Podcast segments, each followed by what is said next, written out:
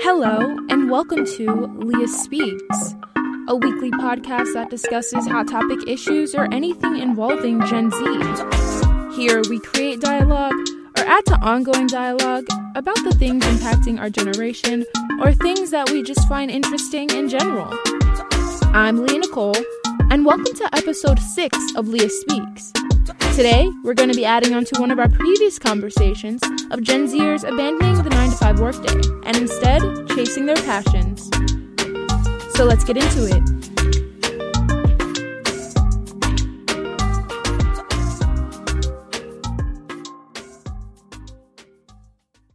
If you've been listening since the first episode, first off, thank you. And second, you know that Gen Zers have what I'll call a perpetual beef with the 9 to 5 workday. Don't worry, I'm not going to fry your brain with more stats and data, but I do want to give a refresher for anyone who has no idea what I'm talking about. I was scrolling through TikTok the other day, and for some reason, several videos popped up on my For You page of Gen Zers and Millennials talking about how much they did not want to work a 9 to 5. So, what exactly are Gen Zers and Millennials doing to avoid the 9 to 5 schedule? Are they just ranting on my For You page? Well, not exactly. Many of these young people are quitting their jobs. They're leaving. They don't want anything to do with the 9 to 5 workday. You guys know all about the great resignation, right? When millions of people left their jobs during COVID. Well, I found out that millennials had some of the highest resignation rates between 2020 and 2021. The resignation was driven mostly by millennials and Gen Zers, which I think is pretty amazing because we're not just leaving work and doing nothing, contrary to popular belief. We're seeing more millennials and Gen Zers employing themselves. They're starting their own businesses, making their own schedules, and they have unlimited creative liberty. Today, I want to spend time observing the Gen Zers who have pushed back against the 9 to 5 and instead have decided to invest in themselves and their passions. Ethan Downs is one of those young people persistent on chasing his dreams rather than committing to a dull work life. My name is Ethan Downs. I make music. I'm a 20 year old student. I love, I enjoy creating. It's a passion. I consider myself an artist who is trying to find a balance in life, going with the flow, and only has good intentions when it comes to my personal goals and endeavors. Ethan has been creating music for about a year and eight months. He says that he's had a passion for music since he was young. I've always been a, a really big listener of music, and in kindergarten, actually, I wrote in a book with like a crayon book that I made. I wanted to be a rock star when I was older. And it's funny because I don't remember doing it, but my mom found it two summers ago and showed it to me. As soon as I got into music and started, I was like, whoa, that's, that's actually kind of crazy. I used to always do like karaoke when I was a little kid, the Batman theme song, and strain my voice while I was doing it. I do karaoke with my family eh, during like the summertime, and I love writing. I took poetry senior year in high school, and after the first assignment that I read aloud in class, I was like, this this is kind of helpful when it comes to releasing any like stress or like issues that I guess I was I'm facing in, in the moment. It just helps to express feelings on paper rather than have it being stuck in your head for however long. Ethan says he's written over 500 songs since he began music. In fact, I used to write like all the time. I used to write to the point of my hand throbbing. I couldn't write anymore. I had like a, a dent in my middle finger, and I try to do two songs a day. And um, you write two songs a day? Nah, I freestyle. I don't. I haven't written in a fairly long time. I tried like a couple days ago, and I wrote a line, and I, I couldn't. I couldn't focus. So my mind works a bit differently as I've improved. What compelled you to start? Basically, what got me to write my first song was I was in a relationship and I just I wrote what I was feeling and then I came across a beat on YouTube that was satisfying to my ear and I matched the lyrics to the beat and it just and it just they, they, they were in sync.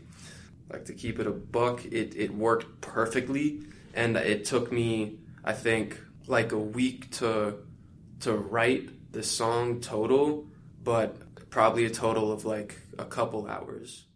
He further walked me through his creating process and explained the unique relationship between him and the sounds he finds. I don't like to ever force anything. I feel like things come best organically in like a natural process. Forcing anything isn't really the way, I'd say.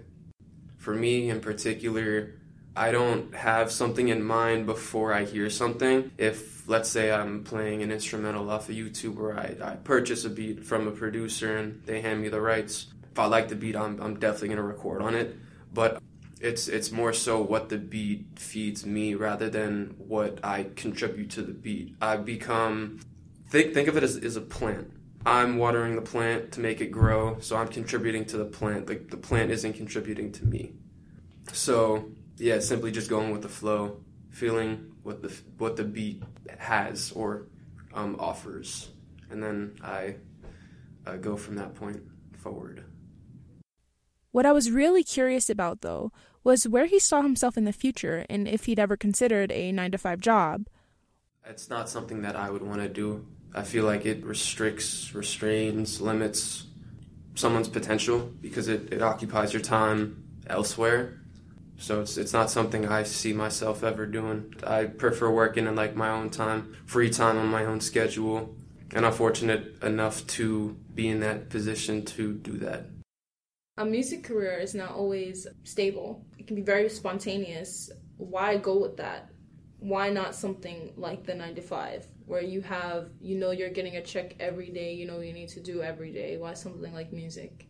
I, I would pick music over 9 to 5 because I enjoy doing it. It, makes, it brings me joy and happiness, and in the end, you want to do something for yourself over anybody else, or your intention or motive has to be pure and not like surface level. I would say if you if you truly want to be successful in whatever endeavors you have longevity, I want to make sure that I take my time. I don't rush anything. I'm trying to I'd like to master patience and learn the most I possibly can about myself so that I'm more complete and whole and then everything else would follow afterwards. So let's say I, I want to pursue music right now, and I want to start a career in that direction, regardless of how far I go. But I I see it in my head. I just I keep it to myself until stuff happens. I make sure to, to do whatever's necessary for me to feel comfortable in a day in order for me to progress forward. Becoming a more ultimate and complete self and being able to like to share that through whatever I create. I asked Ethan to tell me about some of his successes and potential failures as a rising artist. He told me that he's been paid for some of his shows, and he feels like his hard work is demonstrated in the support he gets when he performs. So, being up on a stage and sharing my music with friends, family, people who have supported me is always great. It makes makes me feel great because I started at step zero and now I'm at this step, and work is paying off, and that makes me want to push even more forward to to get more people to listen, to make more. But it was his view on failure that really stuck with me. Honestly, I wouldn't say I've had any failures just because if you think that, then that could like put you down.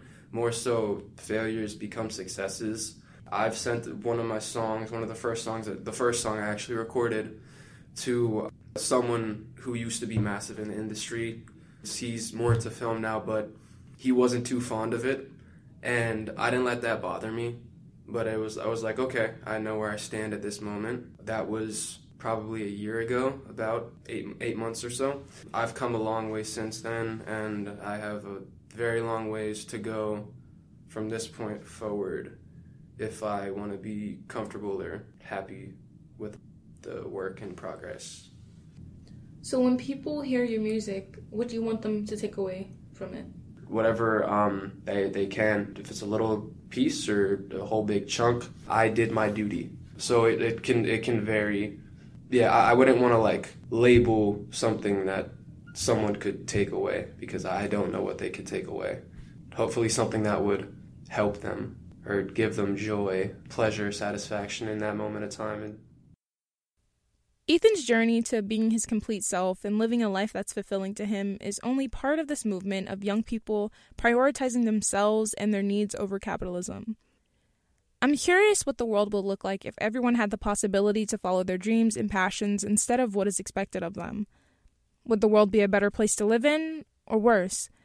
You tell me because I'm not sure. But I do think that what Ethan and many other young people are doing out there is brave. They're going out on a whim, and that's scary, but it seems that a mundane life is scarier. Do what you need to do to be the best person you can be. If that's quitting your job, if it's making music, if it's starting your own business, do it. You really only get one life, and it'd be really sad if you spent a third of it behind a desk. Um, what's it like when you perform? Like, how do you feel when you're you're able to get in front of people and just, you know, do what you love? You say the words that have always been on like your heart. It's it's really fun performing, especially in front of a lot of people. You really get to, at least for me, you get the energy from the crowd, and it typically starts out neutral, like everybody's rooting for you, yeah, give you round of applause, and then as an artist on the stage, I think it's your duty to to lift up that energy and make them match you. And you gotta like slowly, you gotta go with the flow. You gotta go with the flow. So it could be different at one place compared to another. But um, my last show in particular, I was the crowd was loving, loving the the songs. Everybody was like bopping their head, and then there was a point where I was like, when I say yo, you say you're, yo, you're, and they they did it three times, and every single time they got so much louder, and I, I got like butterflies in my stomach, and it's like, this feels really good, like it feels really good. And you want to maintain that feeling. Yes. You want to keep going. Yes.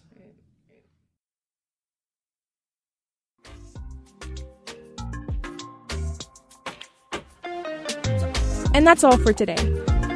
Thanks for listening to this week's episode of Leah Speaks about what Gen Zers are doing instead of working a 9 to 5. I'm Leah Nicole, and for more episodes, go to ammnextgen.com. See you soon.